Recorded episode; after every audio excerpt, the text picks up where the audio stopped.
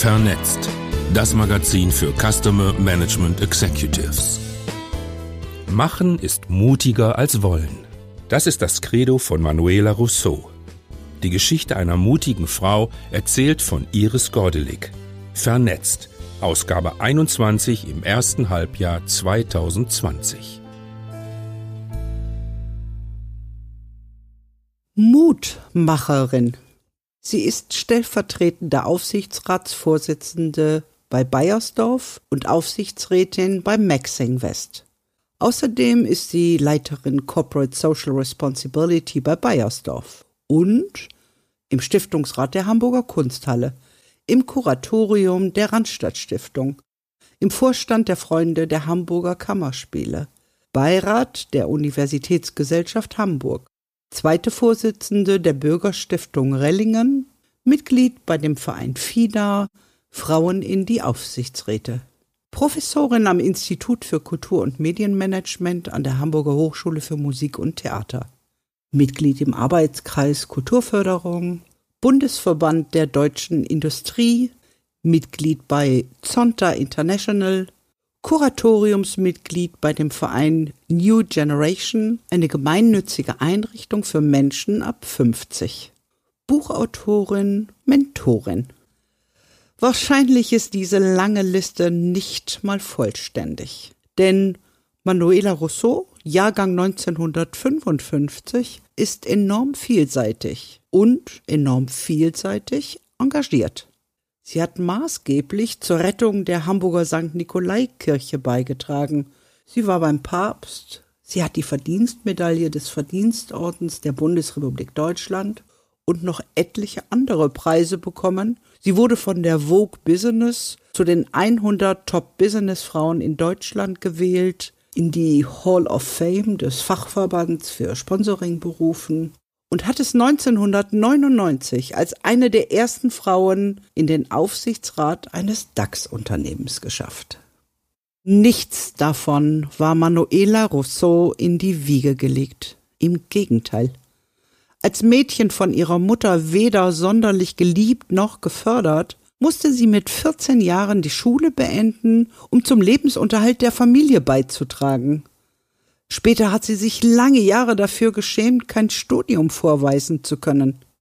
Statt ihr Abitur zu machen, absolvierte sie eine Ausbildung im Einzelhandel wurde Plattenverkäuferin und schließlich schon mit jungen Jahren Mitinhaberin einer kleinen Kette mit drei TV- und Radiogeschäften.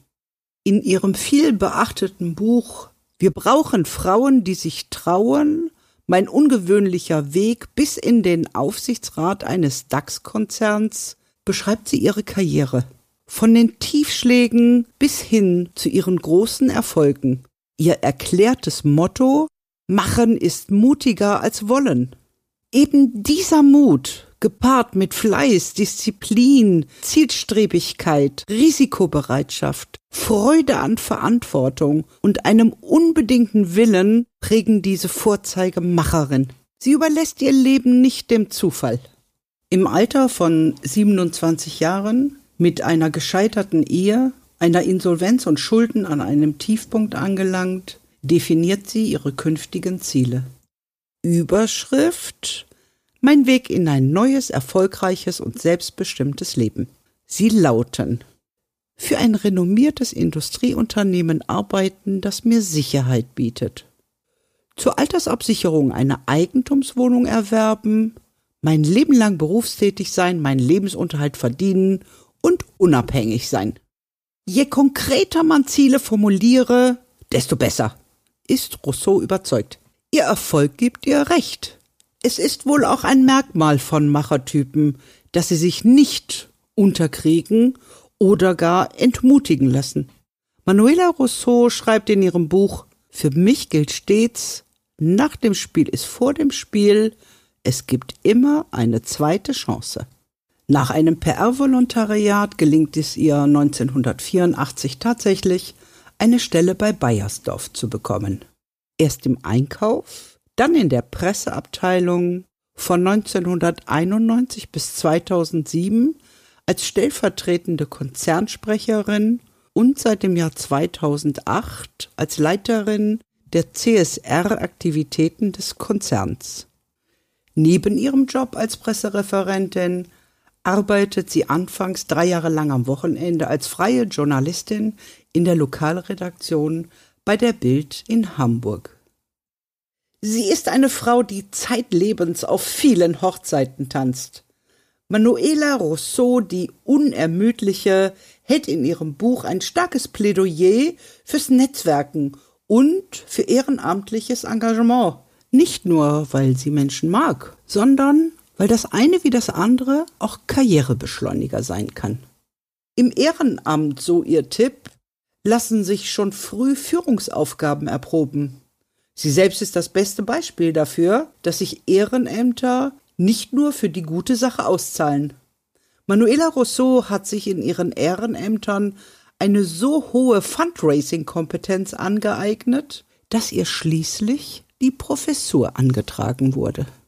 Dass auch Macherinnen dieses Kalibers keineswegs frei von Selbstzweifeln sind, beschreibt Manuela Rousseau in ihrem Buch sehr offen.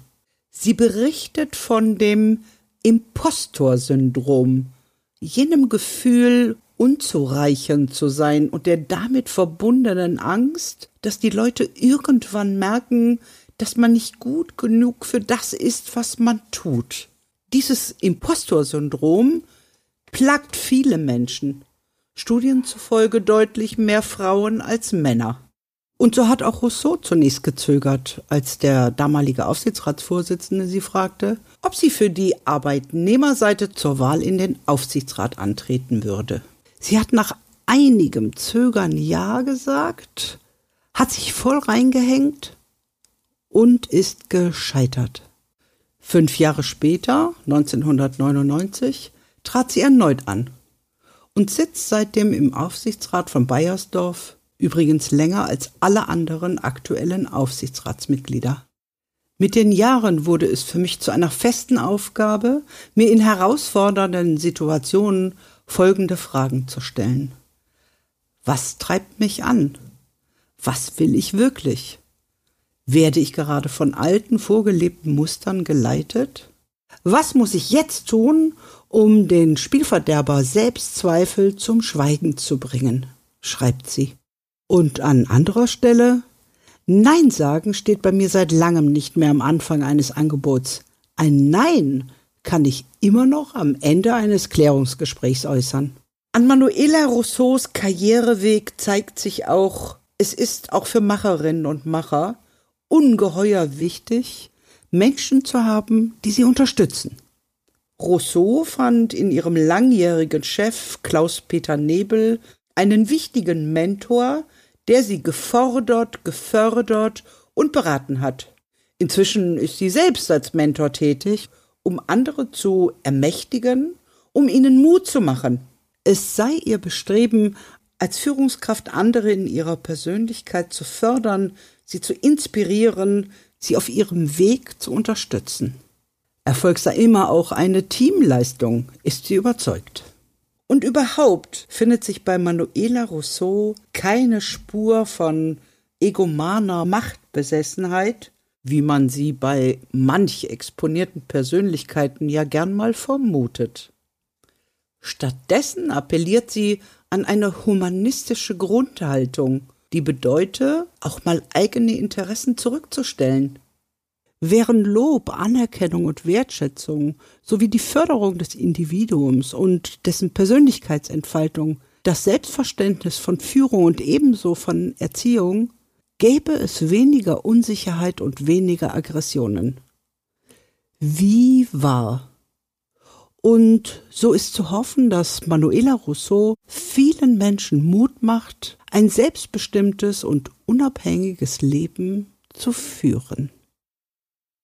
PS Manuela Rousseau lebt laut Süddeutscher Zeitung in ihrer mittlerweile dritten Eigentumswohnung. Damit haben sich sämtliche ihrer im Alter von 27 Jahren definierten Ziele übererfüllt.